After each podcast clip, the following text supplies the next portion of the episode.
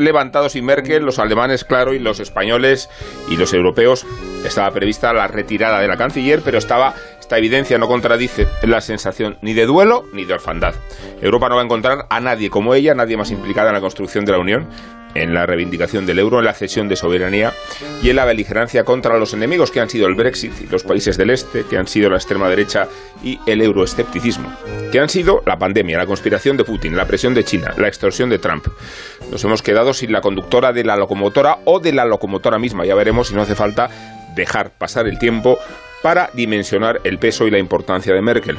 Ya sabemos lo que hemos perdido.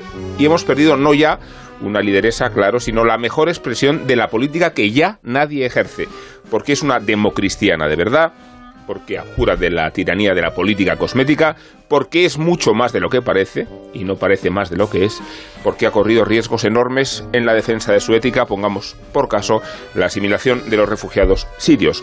Más Europa en la Unión y más Unión en Europa. Este podría ser el escudo de armas de Merkel, la herencia de una canciller que ha puesto deberes a la codicia del capitalismo y que ha propuesto una meta superior a los compatriotas que no son los alemanes, sino los europeos, y que consiste en llegar a conmovernos con una bandera azul tachonada de estrellas amarillas, una identidad trascendente, una quimera que la canciller ha puesto en los raíles de lo deseable y de lo posible.